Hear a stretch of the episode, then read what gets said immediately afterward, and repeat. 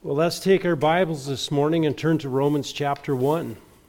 We are going to be beginning a journey through the book of Romans that could take us anywhere from three to five years, depending on how things go. And so it's an exciting journey, and I trust that we're looking forward to diving into this book and to understand what Paul has to say as he writes under the influence of the Holy Spirit.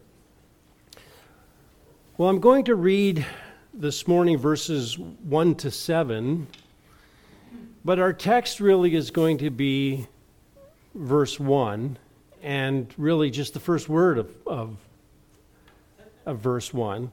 So we're going to get through Paul today, and I, and I, I hope that as we lay some background material here this morning, that we will uh, again get a fresh understanding of, of this book and, and when it's being written and who it's being written to. And, and so we, as we lay that background, we, hopefully it will give us a better understanding as we go through the book. So let's take our Bibles then and begin in verse 1 of chapter 1. Paul writes Paul, a bondservant of Christ Jesus, called as an apostle, set apart for the gospel of God, which he promised beforehand through his prophets in the Holy Scriptures concerning his son, who was born of a descendant of David according to the flesh, who was declared the Son of God with power by resurrection from the dead, according to the Spirit of holiness, Jesus Christ our Lord, through whom we have received grace and apostleship to bring about the obedience of faith among all the Gentiles for his name's sake, among whom you also are called of Jesus Christ to all who are beloved of God in Rome, called as saints, grace to you and peace from God our Father and the Lord Jesus Christ. There ends the reading of God's inerrant word this morning. Join with me in prayer before we go to the word of God this morning. Heavenly Father, we again thank you for your word, and we thank you for giving us the book of Romans. And I pray that as we go through, that you would again teach us from your word, that we would be convinced of these truths and that we would be transformed by it for your glory. And so I pray that, again, we would not just have an intellectual inter- exercise, but we would be transformed by your power, I pray. In your name, amen. So, like I said, we are beginning a, a new study and we're beginning to go through a new book. And the book of Romans is really considered by many to be the, the greatest book in, arguably, the greatest book in the New Testament. It is Paul's longest book. It is 7,000 words. His average is about 1,300 in his epistles that he's written. So it is a long book. It is a book that has been used through church history to change people's lives. Many people have been saved as they read the book of Romans. And in fact, it is a book that is that has been used even in secular writings in, in secular universities as they studied this book in the, some of the finest law schools to illustrate how to construct a tight logical argument that cannot be undermined. So it is a it is a, a, a, very much a treaty. It is a book maybe different than in tone than many of the books that Paul wrote as it's almost a theological treaty rather than a personal letter. But it is a book that is rich with ideas around our, the gospel and around our salvation. And it talks about justification and talks about sanctification. And it talks about subjects like the depravity of man and how we are lost and hopeless. It talks about the sovereignty of God. It calls us to live out the gospel. And so it is a book that very much that when we understand it, it will transform us. If we take these truths and we put them in our lives, we will be transformed. So often, the church has maybe even mastered the beginning part of this book, where we've talked about the depravity of man and sin and, and the need to be saved, but how often have we actually understood our relationship to the Lord Jesus Christ and lived out the great truths that come later on? And so, this book, hopefully, as we go through it, will give us a better understanding of the gospel. It will give us a better understanding of not just that it saves, but that it transforms your life. And there's a change that goes through your life. And the gospel is for everyone. And so I hope that we will be excited to, to hear about it this morning. So, like any book, as we begin, we always have to start the book. We have to lay some of the background so that we can understand the book and we can put it in its context historically, etc. And so, there are some issues that we want to, to look at, some introductory issues that will help us lay the groundwork as we go through this book. And some of these things are going to be rather simple, and some of them we might just say, Why are you doing this? But we just want to make sure that we look at them. And so I've really broken this down into six abouts. Six abouts. So, first of all, I want to talk about the authorship. Paul says, Paul, a bondservant of Jesus Christ, a called as an apostle set apart for the gospel of God. Paul claims to have written this book. And there are no serious challenges to that. There are no, there are no serious scholars who will come and say the book of Romans was not written by Paul. It's got Pauline language, it's claimed to be written by Paul. There is no other, other explanations for the book, and therefore it basically goes unchallenged that Paul wrote the book. Now, we're, we, are, we believe in the inerrancy of Scripture at BBC, so all we had to do was look and say Paul, and we know who wrote it, right? Because the Word of God is true and inerrant. We don't look for other authorships, we just simply look at the Word of God and we take it at face value. And if we had no other evidence at all or any, any other arguments against it, we would simply accept it because the Word of God says Paul. So we leave it there. Now, it's interesting, and, and I, I did get this question, and so what about Romans 16 22? It says, I, Tertius, who write this letter, greet you in the Lord. I thought Paul was writing it. Well, we remember just like we did in 1 Thessalonians, Paul took up the pen and wrote the very last thing in his handwriting. Paul was in the habit of dictating his letters.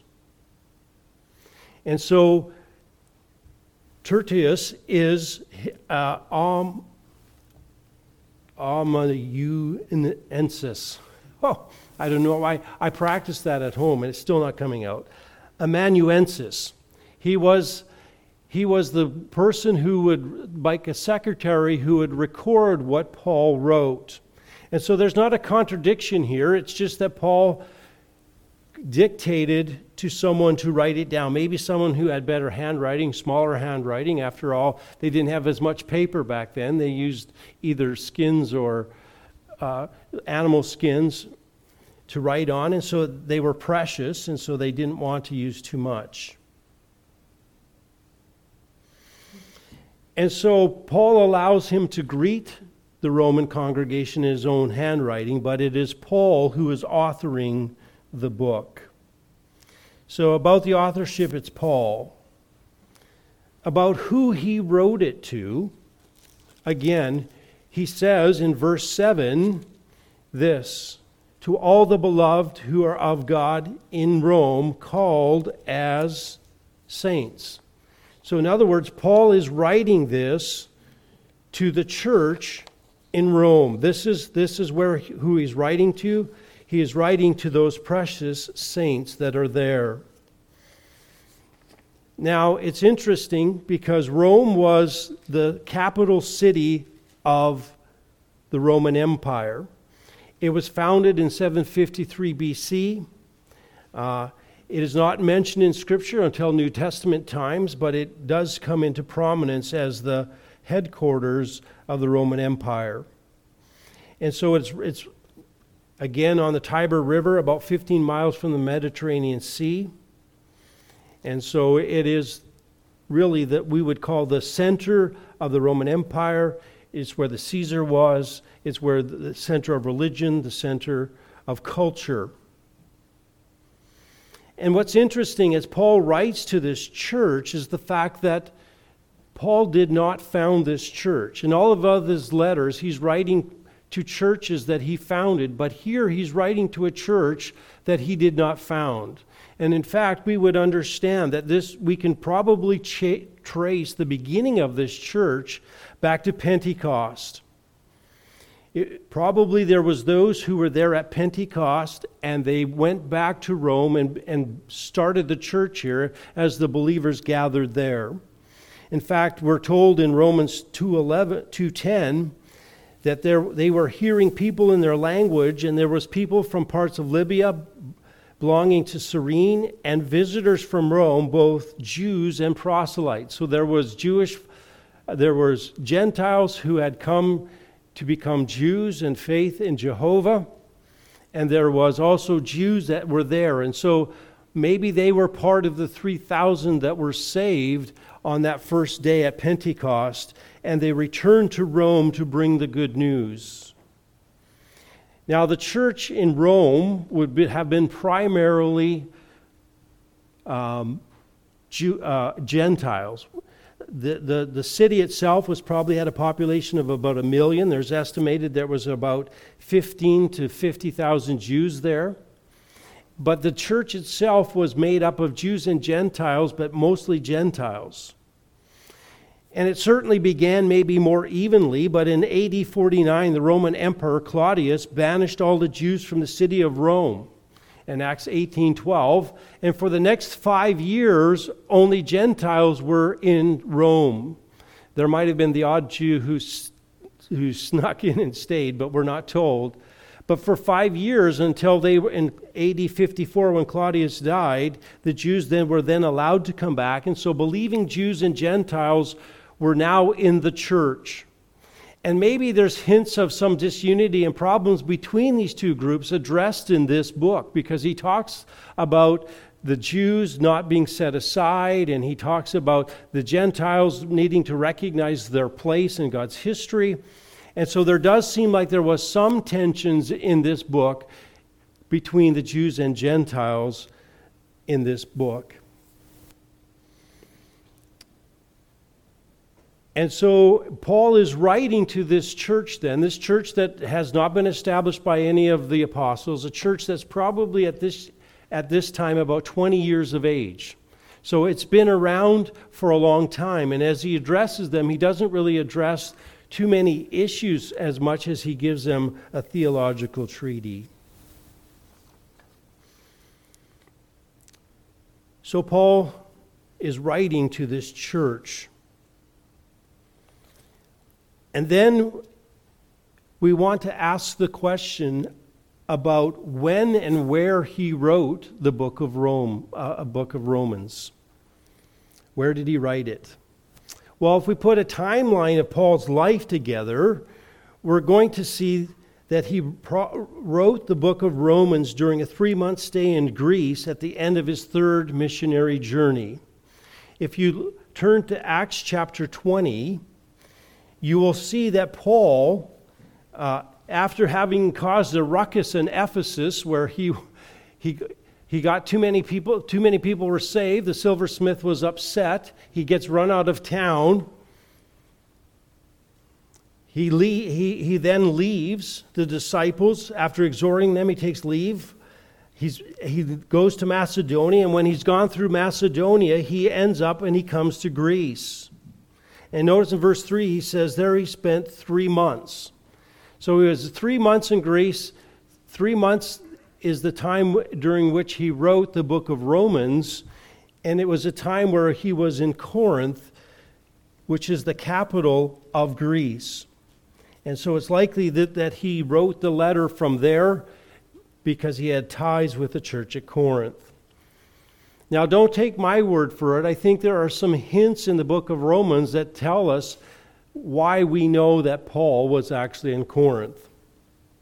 If we turn in Romans chapter 16, Paul is giving his final greetings to the Romans, and he says, I commend to you our sister Phoebe who is a servant of the church which is at Cenchrea.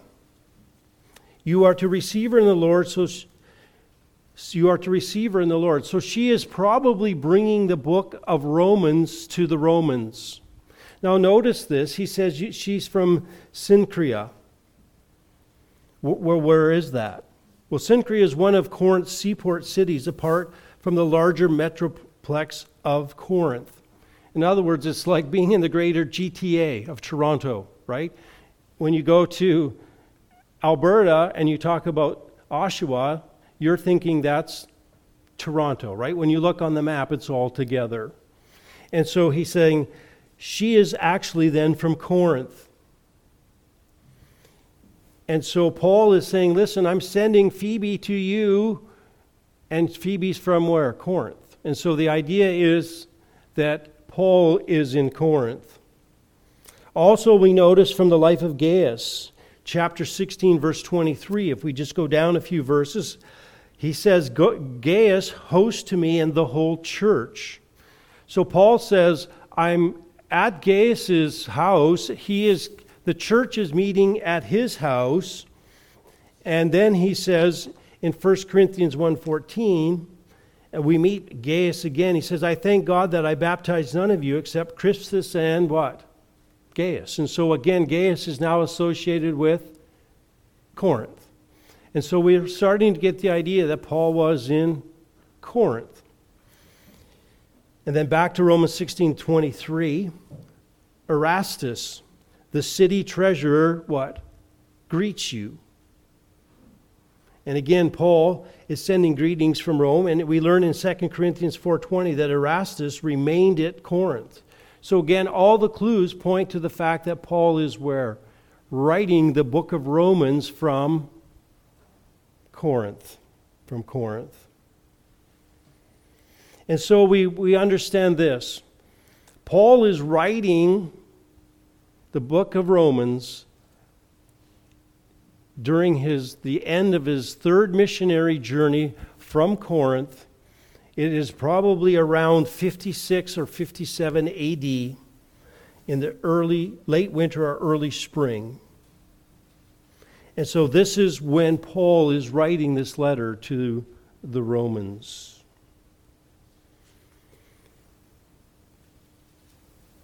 The next thing we want to look at is just simply this what about the theme of the book? What is the theme of Romans? What is Paul trying to get across? Now, many, many have suggested that the theme of Romans is the righteousness of God, the righteousness of God.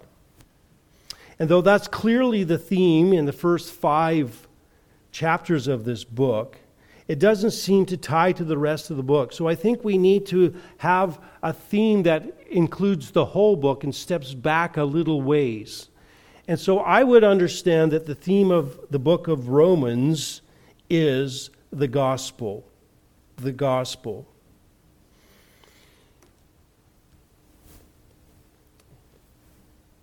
Paul says in Romans 1, Paul introduces the letter. Paul, a slave of Jesus Christ, what? Called as an apostle, set apart for the gospel of God. So, part of his credentials, I'm, I'm set apart for the gospel. And then verses 2 through 4, he talks about the gospel. And then in verse 9, he says, For God, whom I serve in my spirit in the preaching of the gospel of his Son, is my witness as how unceasingly I make mention of you. So again, he says, I'm about the gospel, I preach the gospel. And then when we get down to the theme of the book in verses 16 and 17, and you might want to circle those, those verses, and of course you're going to memorize them because we're all memorizing the book of Romans, right? But you can put a star beside these verses so you remember the theme of the book, where he says, For God, whom I serve in my spirit in the preaching of the gospel of his Son, is my witness as how unceasingly I, I make mention of you.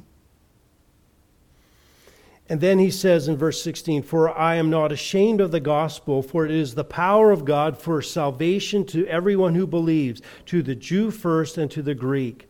For the For in the gospel, the righteousness from God is revealed from faith to faith, as it is written, But the righteous man shall live by faith.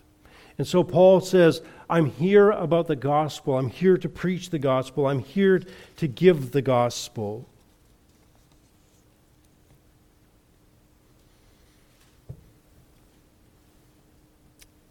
And then, as Paul continues through this book, when he gets to Romans 16 again, he concludes his letter and he comes back to the theme where he began. And he says, I'm set apart for what?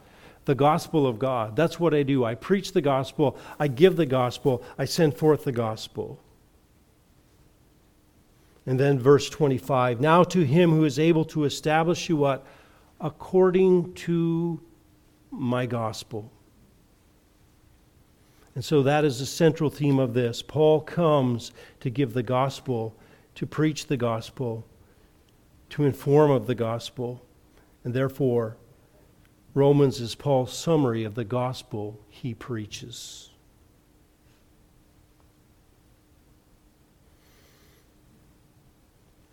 And so Paul then will go through that gospel, and he starts with this introduction He'll then explain the gospel. He'll talk about the gospel experienced. He'll talk about the gospel defended, the gospel applied, and conclusion. I don't expect you to write any of that down, but he's going to go through that as he goes through this book.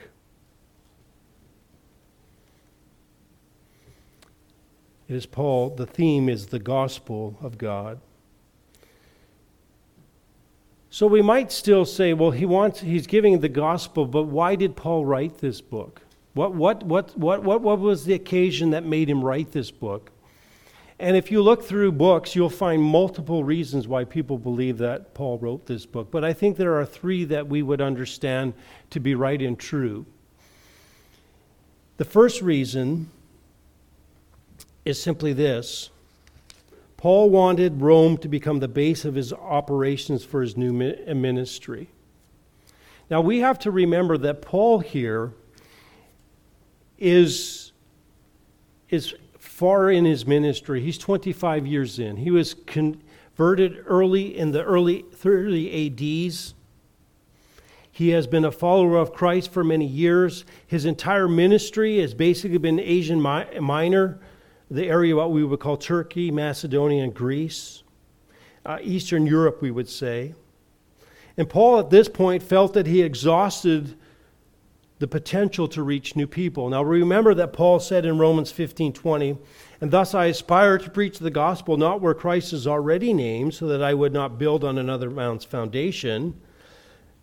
He says, I, I want to preach the gospel where no one's gone before. He was and so he says, I, want to, I don't want to go and, and, and preach where it's already been.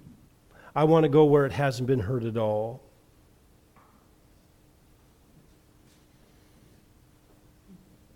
And then he says in verse 23, but now with no further place for me in these regions. In other words, I've covered the whole area. I've taught in this whole area. I've done as much as I can here. Now I want to move on. In fact, he says, whether I go to Spain, he speaks of it, I hope to see you in passing and to be helped on my way there by you when I have first enjoyed your company for a while. And so Paul wants to use really Rome as his home church, as his sending church to go uh, missionary work in Spain. And he wants to go to a new place. And so he now then gives them the book of Romans and he gives them that book so that they might know what he preached, so that as they send him out, they would understand what he taught. And so he wants them to embrace his ministry. Secondly, Paul wrote, and he says this right off the tops, to minister to the Roman saints. He says, First I long, he said, so that I may impart some spiritual gift to you that you may be established. In other words, Paul wrote this book in part, and part of it so that he could come and visit and they could go through these truths and he could establish them. Now, And again, he wanted to come to them and he wanted to impart some spiritual gift to you. And again, he's not speaking of spiritual gifts and he's not talking about salvation. He's talking about a spiritual blessing here. And he wants to build them up. He had spiritual concerns for them. And he wanted to establish them in 1625 according to the gospel. And so Paul came and wrote this to minister to this church. And the third reason Paul wrote this was simply this he wanted to bring glory to God through the preaching of the gospel. And that's what Paul lived for. Paul says, I have this grace and apostleship that is given to me to bring about obedience of faith among the Gentiles. And he says in verse 5, I do this for what? His namesake. In other words, Paul wanted to preach the gospel for the glory of God, for his namesake, for his fame.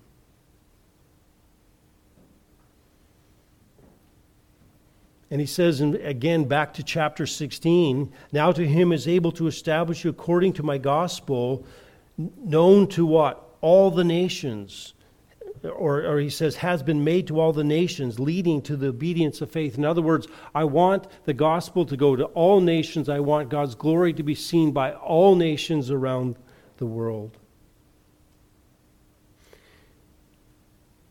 He wanted that obedience of faith.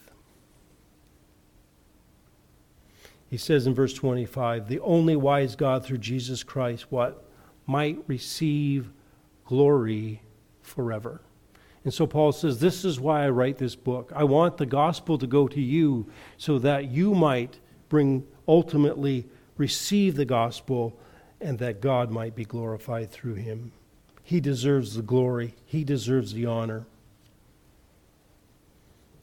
As one writer says, This is why we, you and I should share the gospel with our families and friends, not simply exclusively so that we will miss, they will miss hell and make heaven, but because God, Creator, deserves their praise. He deserves their glory. They were made for that, and that's why we should be sharing the gospel so that all peoples, even our families and friends and neighbors and coworkers and fellow students, might bring glory to God who made them and who sustains them. That's what the gospel of God is all about. That's what the gospel is about. It's about the glory of God.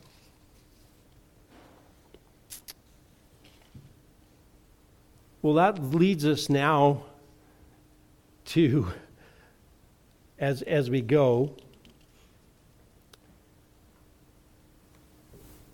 to Romans chapter 1, verse 1. Paul about, about the author.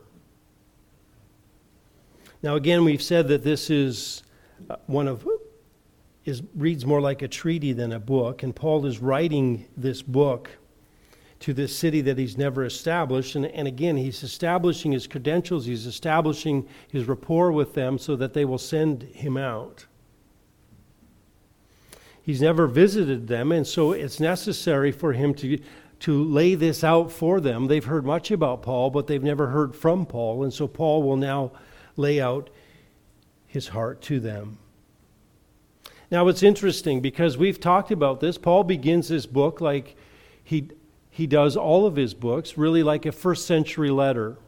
And so, like all first century letters, we've talked about the AAA beginnings, if we remember, right? The, the author, the audience, and the address. And so, Paul will do that here. And so he begins, he begins the letter, and you remember that they wrote on scrolls. And so you can understand that as they had scrolls, the first thing that you would do as you opened up the scroll is you would open it up, and the first thing you would see is who was writing the letter. That's how they did it. We, we sign ours at the end, they, they began at the beginning. And we know the most important thing about a letter is who writes the letter who is the one giving the letter. And you know that because when you get letters in your mailbox, you scan the return address, don't you? And you have that file 13 for all the junk mail, and then you have the bills that you quickly put to the back. And then you get, if you have a personal letter, like that's the one that you rip open and you want to see. And so this is really what's taking place here. That Paul is putting his name right up front. Why should you read the book of Romans? And really, through this first verse, he's going to tell us because Paul wrote it. Because Paul wrote it. And so the, the important thing is who wrote this book?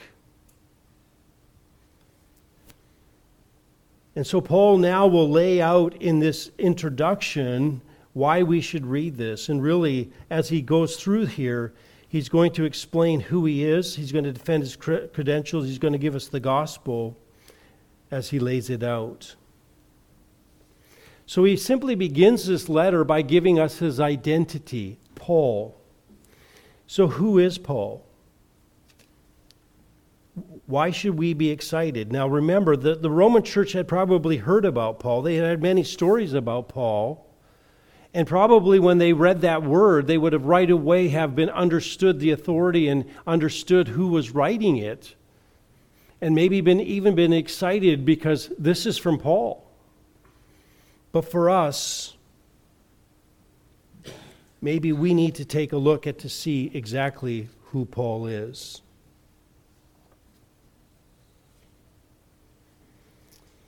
Well, Paul, we don't really hear much about Paul's childhood, but we can glean certain things from Paul because he gives kind of gives uh, us an autobiography of who he is. The first thing that we know is that Paul was born in, Tar- in Tarsus. He, he spent his early years there. He was probably a few years younger than our Lord. He was born around BC 2 or 3.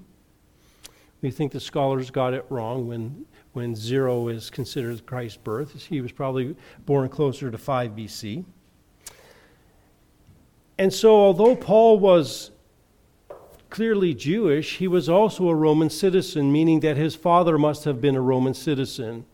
And in that time, a Roman citizen, you had 30 days to go down and to record and get a certificate and witnessing the fact that you were a Roman citizen. So Paul was, was born in Tarsus. Uh, he was about the same age of our Lord Jesus Christ. He, he certainly, it would seem like, was born in a wealthy family. So he, I think his family was well off. If we look, he, wa, he was, father was a citizen of Tarsus, and the annual poll tax, we know this from secular writing, was equal to 18 months for a typical working class man. So, I mean, 18 months, that's a year and a half wages that you would have had to have paid for taxes in Tarsus. So you needed to have some wealth to be able to live there. And then we also know that Paul, whose family lived really in modern day Turkey, also had enough influence to get Paul into, into a good school in Jerusalem. And so he, they had enough tug, enough wealth for that to take place. So his family was probably a wealthy, influential Jewish home. Now, Paul was given a Hebrew name by his parents. He was born being a Jew. He was called Saul. Now, Saul simply means uh, the word Saul. Undoubtedly, he was probably, being a Benjamite, he was probably named after King Saul, the most famous of all the Benjamites. He was also given the name Paul, which means small. It may have been given to him because he was short, or it could have just been a family name. And maybe they gave it to him because it sounded a lot like his Hebrew name, Saul. And really, until his conversion, Paul is known as Saul. And after his conversion, he is only known as Paul, maybe fitting for a man who would now be the apostle to the Gentiles.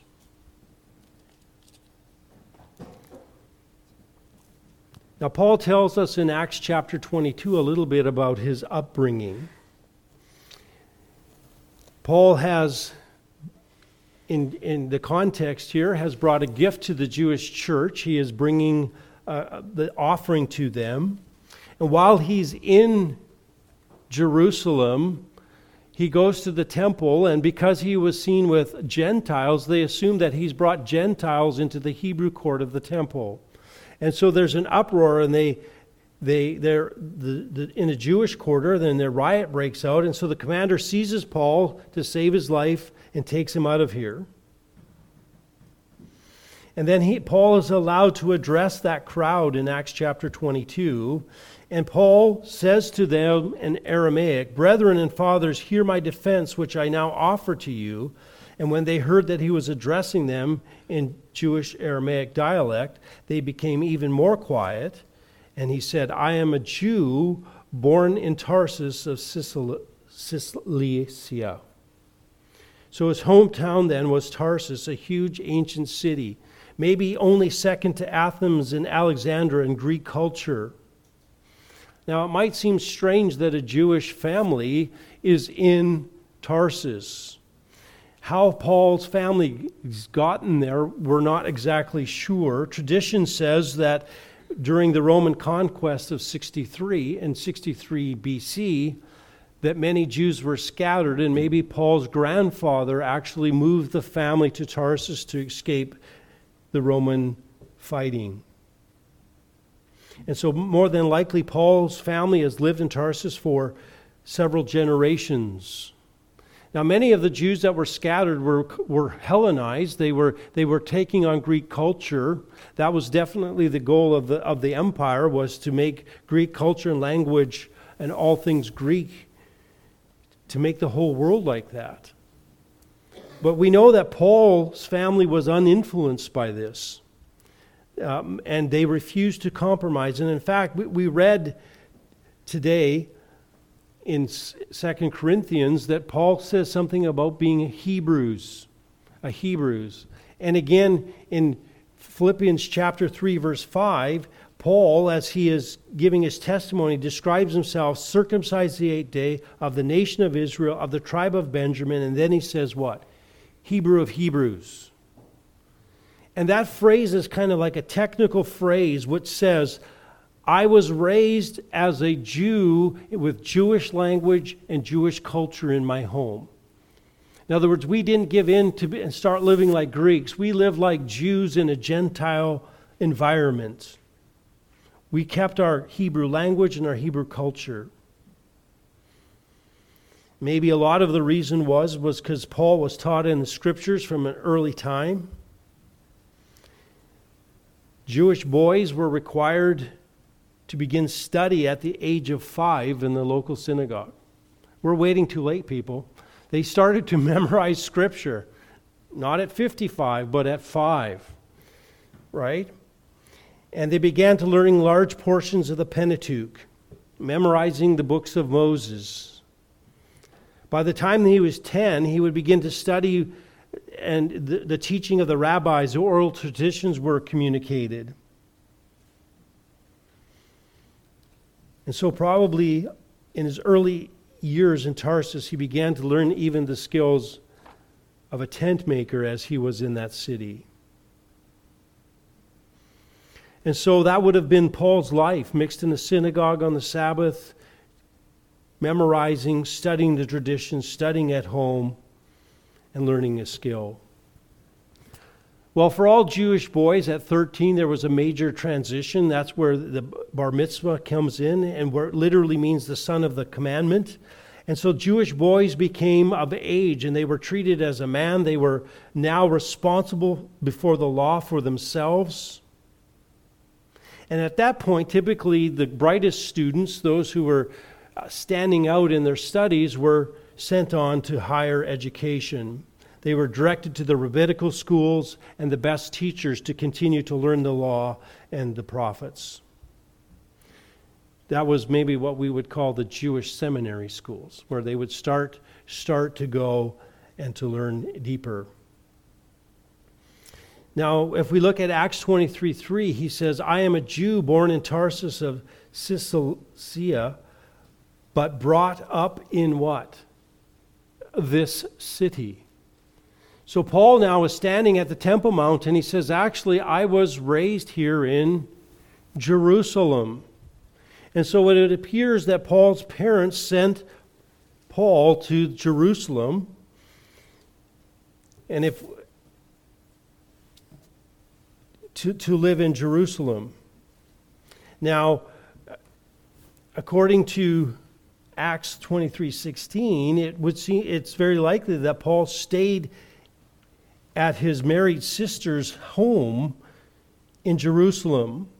We remember that her son, Paul's nephew, is the one who tells Paul about the ambush and saves his life in Acts. And so it appears that Paul had a married sister living in Jerusalem, and he probably was sent there by his parents to live. Now, why did his parents want send him to, to be educated? I mean, there were universities in Tarsus. Why would he want to go there? Well, I think his parents had some intentions for him, and I think they had a reason for them. In Acts 23 6, as Paul is, is before the Sanhedrin, notice what he says of his heritage here. He began crying out in the council, Brethren, I am a Pharisee, a son of what? Pharisees. Not a son of a Pharisee, a son of what? Pharisees. And so there's a plural there. And it would seem that Paul is coming from a line of Pharisees, not just his father, but probably his grandfather before him. And it's likely that his parents sent him there because they wanted him to be trained as a what? A Pharisee. After all, he's following in grandpa's step, he's following in dad's steps, and so they were sending him there. And so they sent him to Jerusalem. Why would that be important? Well, according to Acts 22 3, he says, I was brought up in this city, educated under, under Gamaliel, strictly according to the law of our fathers, being zealous for God, just as you are today. In other words, Paul studied under Jerusalem under the preeminent rabbi of his time. Paul was going to the, to the best school. This was the Yale, this was the Harvard of rabbi schools. He was going to the greatest teacher of his time. Even his contemporaries called him the beauty of the law. He was a committed Pharisee. He was a brilliant teacher of the first century, and Paul was his student. And so Paul was sent there to get an education, an intense, demanding education. Remember, the rigorous training in the, in the content and the meaning of the Old Testament. He studied the oral traditions. They weren't even codified at this point. Eventually, they were codified in the Talmud and the Mishnah, but they weren't even written down, and so you had to memorize these. You didn't have a textbook to take home. in addition to all of that study, we know that Paul learned at least three languages. He was speaking probably in, in the language that was his natural tongue, Aramaic. That was probably his first tongue. It was spoken in his home in the primary language in, in Palestine.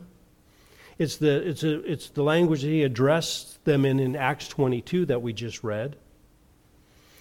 In addition he, to Aramaic, he knew Greek. He's, he's written his letters in and Class A Greek. In addition that, he could read the Hebrew Scriptures. So Paul was, was a brilliant mind. He was, he was no dummy at all. And in fact, it says, Paul says in Galatians 1.14, I was advancing in Judaism beyond many of my contemporaries among my countrymen, being more zealous for my ancestral traditions. And so Paul says, this is who I am.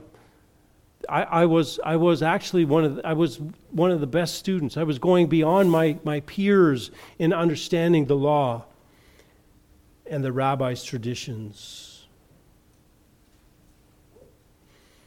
Well, the next, when we really see Paul come onto the pages of Scripture, we, we, we, we really see him coming on at the age probably of around 30, in his mid 30s. And when we see him, Paul is coming onto the pages of scriptures not as a good guy, but as a bad guy. He's a villain here, he's a persecutor of the church.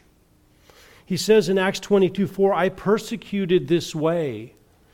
And again, Christi- speaking of Christianity, Jesus says, I am the way, what, the truth, and the life. And he says, Christianity became known as the way. And he says, I persecuted the way to the death, binding and putting both women, men and women into prisons.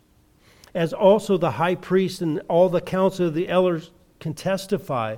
For from them I received letters to the brethren and started off for Damascus in order to bring even those who were there to Jerusalem as prisoners to be punished. Paul was zealous. He wasn't just cleaning up Jerusalem, he was cleaning up all of Palestine. He was going after believers.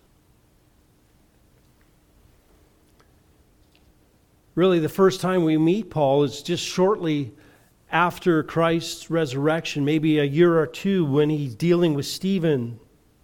And we see that he is there at, at Stephen's stoning. In fact, he is the one who is standing there, and they are putting the robes at the feet of the young man named Saul.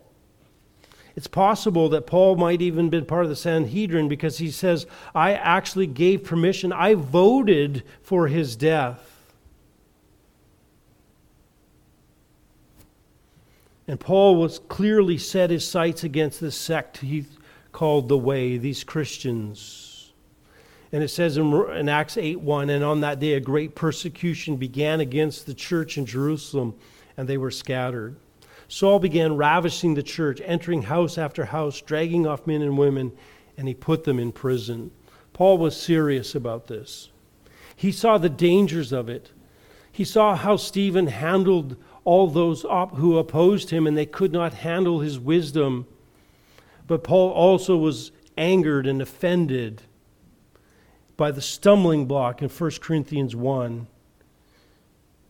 What a crucified Messiah. How can you say our Messiah had been crucified? And that made Paul's blood boil. How could he hung on a tree? Deuteronomy says that anyone who hung on a tree was accursed of God, and for Paul that was unthinkable. And it drove his hatred of the church. And so Paul says in Galatians, I used to persecute the church of God beyond measure and try to destroy it.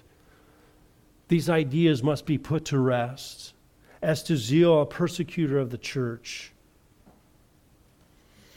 Before Paul, King Agrippa, in Acts chapter 26, verse 9, he says, So then I thought to myself that I had to do many things hostile to the name of Jesus of Nazareth. And this is just what I did in Jerusalem. Not only did I lock up many of the saints in prisons, having received authority from the chief priests, but also when they were being put to death, I what? I cast my vote against them. Paul was a persecutor of the church. He says in verse 11, and as I punished them often in the synagogues. Now we read that and we go over that pretty, pretty quick. What does he mean by he punished them in the synagogues?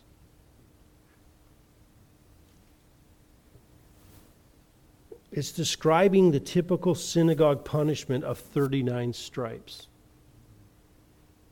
Paul received that many times in the synagogue. And Paul says, This is what I did. I gave I, I made sure that the Christians were taken out and given 39 stripes. They were beaten with a rod. Paul was serious.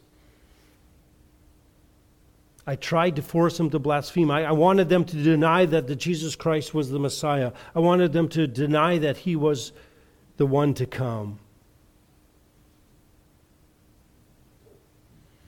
And he says, being furiously enraged at them, I kept pursuing them to foreign cities. Paul wanted to stomp out the gospel. He wanted to stomp out the name of the Lord Jesus Christ. He wanted nothing to do with the resurrected Lord Jesus Christ. But all of that changed. All of that changed on the road to Damascus. The New Testament really provides three accounts of Paul's conversions. Conversion, one in Acts chapter 9, the second in Acts 22, and the third in Acts 26. But Paul Paul was on the road to persecute believers. Paul was not looking for the Lord Jesus Christ. Paul hated the, Lord Jesus Christ. But upon his conversion, how his view of Christ changed. He went from one who hated them, who must stamp them out, who would pursue them to the ends of the earth. And then in Galatians 1:23, after his conversion, it says that this is what the churches in Judea were hearing about Paul from others.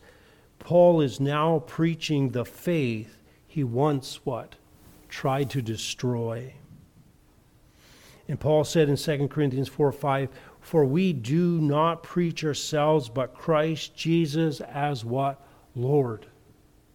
Paul's view of Christ is completely transformed. God has come into his life and changed him and saved him. This is a remarkable change. This is who Paul became. Paul no longer was a hater of the Lord Jesus Christ, he became a lover of the Lord Jesus Christ. And so we see the sovereignty of God in salvation. Here is Paul going on the road to Damascus, and he is going against Christ. He's not looking for Christ, but what? Christ is looking for Paul. Paul, Christ finds Paul and strikes him down and saves him and opens his eyes to the beauty of the Lord Jesus Christ.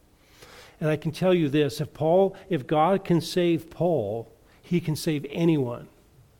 It doesn't matter how much you've sinned, it doesn't matter what you've done in your life. Look at Paul, who persecuted what? The church. And Jesus said to him, Paul, Paul, why do you persecute who? Me. You persecute the church, you are offending the head of the church.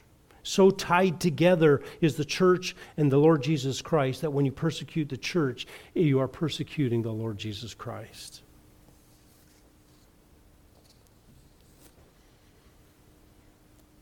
And one thing I also I want us to see is the transforming power of the gospel. Look how it transformed Paul. He heard that gospel before, but when it took root, Paul was completely changed, completely different man.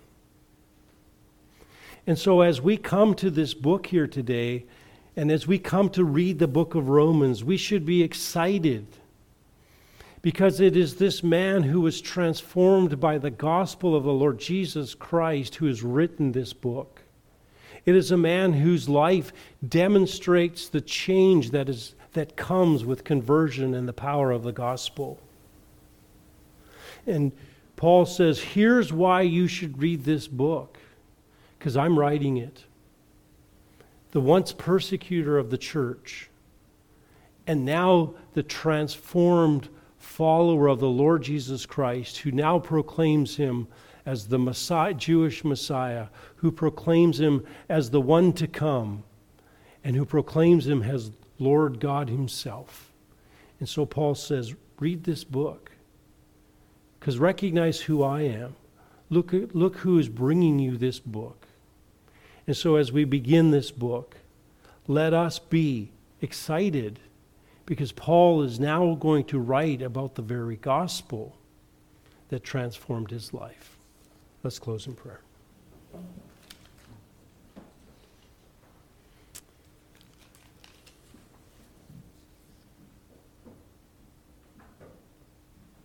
Heavenly Father, we do thank you for the book of Romans.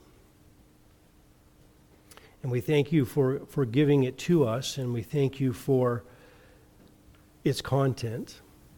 And so I pray this morning that we would be excited to, to go into your word and to learn more about the gospel and be reminded of those truths and reminded of its impact. And we praise and thank you even today for the impact in Paul's life a man who was a persecutor of the church, and now a man whose story is told thousands of years later as you saved him and transformed him.